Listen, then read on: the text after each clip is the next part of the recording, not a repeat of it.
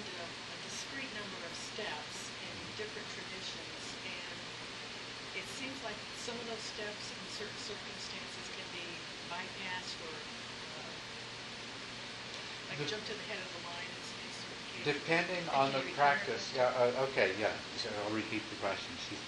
So, uh, the question was that I had described uh, a sequence of steps in different systems of practice, uh, and uh, that what you said is it seems that some of these steps, uh, well, there's very there's differences in these descriptions, and they don't all include all the same steps, which suggests that some of these steps can be bypassed in different systems, and that that is true. Depending on the system of practice that you're following, you won't necessarily uh, experience all of exactly the same things.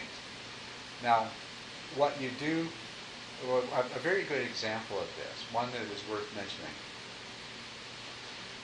The Buddha, it, uh, well, if, if we look at the sutras, one of the sutras teaches us uh, that whenever somebody is awakened, that seems to happen in one of the following ways. Either they attained samatha, and, and samatha corresponds to the uh, the stage beyond the ninth stage in Kamalashila's rendering. Uh, and so first you achieve samatha, and then you a- attain insights, uh, following which you achieve awakening. Secondly, is uh, that a yogi may first attain insight, following which samatha is cultivated, and in that way achieve awakening or samatha and, and insight may be attained yoked together in some way, and there's various ways they could be yoked together. But they are attained together, yoked together, leading to awakening. And if we refer to these three possible approaches, we'll see, we'll be able to understand a lot of the differences in the sequences that happen. In particular, whenever vipassana is developed before samatha, there are some difficult, painful stages that uh, a person goes through.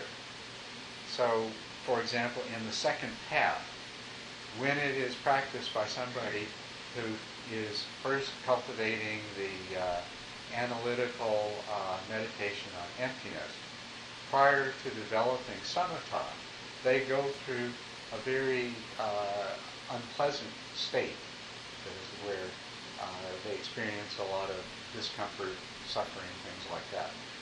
Likewise, in the Theravadan tradition, with the 16 knowledges, in the middle part of the purification by knowledge and vision of the way, the yogi who has is doing a, what's called a dry insight practice and has not yet developed samatha will go through a series of knowledges that are known as the dukkha jnanas. Jnana means knowledge and dukkha means suffering. So they're the, they're the suffering knowledges. And they're, give, they're given the most descriptive names possible. The knowledge, knowledge of fear, knowledge of misery, and knowledge of disgust. and so this is a reflection of the vipassana before samatha approach. The reason being that when you have samatha, you have profound tranquility and equanimity. You already have a lot of equanimity in place, and you have a mind that is in a state of joy.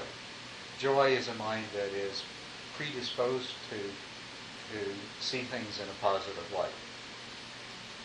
When you do dry insight, or when you do the analytical meditation on emptiness, it leads you to a situation where you have intellectually and you have intellectually this understanding that wow things really are empty and the self that i cling to is an illusion but at the deepest level you're still firmly believing in the self so uh, what you have is a self that has no solid ground to stand on, a self that is living in a world of hurt with no way out.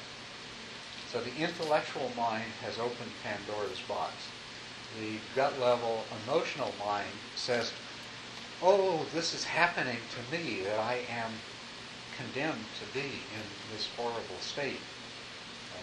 So when you're still attached to self and you see and, and you intellectually understand reality, it can be very disturbing, very painful. If in your meditation practice you've seen the fleetingness of everything, the impermanence, and if you realize that to try to grasp to any of that can only cause you harm, and there is no ground to stand on, then then a feeling of, of fear arises and then when you realize that this is all there is, this is no way, there is no way out, you know, then it turns to misery and disgust. And this can, I, I think this stage, I, I, think in both the second path of the five-path system and in the Dukkha of the uh, 16 knowledge system, they use the same terminology to describe the danger that a yogi is in. And that's that this is called the rolling up the mat state. The yogi can, because this is so terrible, abandon the practice, roll up the mat, and the typical thing they do is they leave the retreat, uh, go to a bar, try to you know try to lose themselves in sensory uh, distractions to the greatest possible degree. And it's a very unfortunate thing. If they stay with the practice, you know, if if the yogi in either of these traditions stays with the practice, then they'll come to the point where the emotional mind will become exhausted in its misery and its disgust.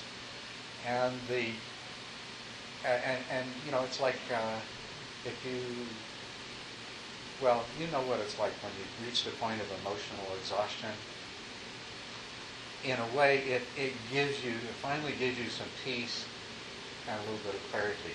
And it's in that clarity that, that the person can make the resolve that, okay, the only way out of this is to have refuge in the Buddha's enlightenment. That indeed this teaching is real. Indeed, there is something at the end of the path. And therefore, I'll go back, I'll re-enter the fray. I will resubmit myself to uh, through the practice until I achieve the goal and the fruit.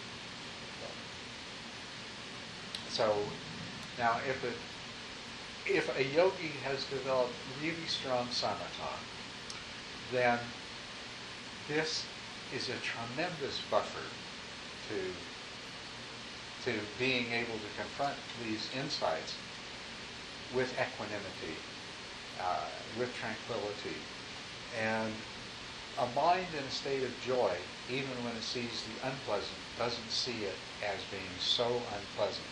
And so it's much easier to pass through that.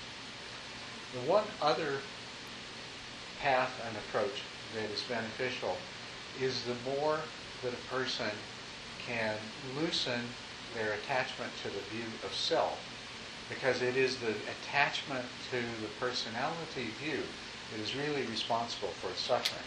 Your mind generates the emotion of suffering when, you know, it, the computer processes the information and the result that is generated is bad news, we better suffer, and so suffering is turned on. The bad news in this case is the attachment to the personality view.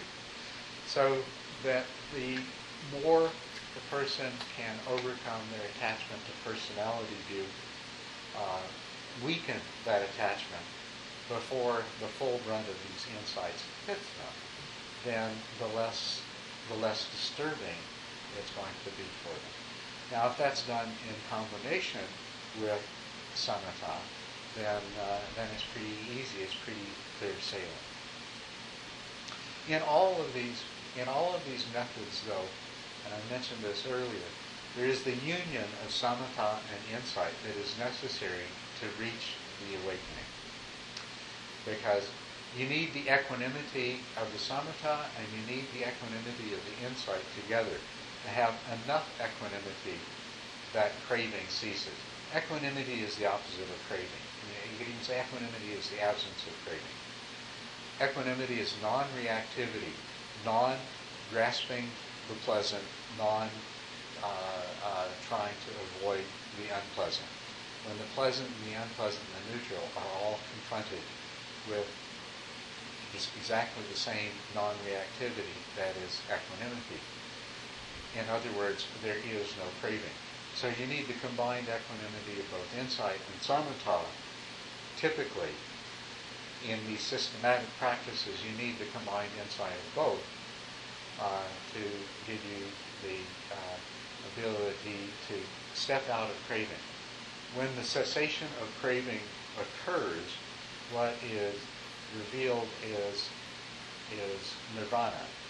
Nirvana is the cessation of craving. Uh, well, the cause of nirvana is the cessation of craving. When craving is gone, nirvana can be experienced, and it can it can be, in a sense, the object of consciousness for a period of.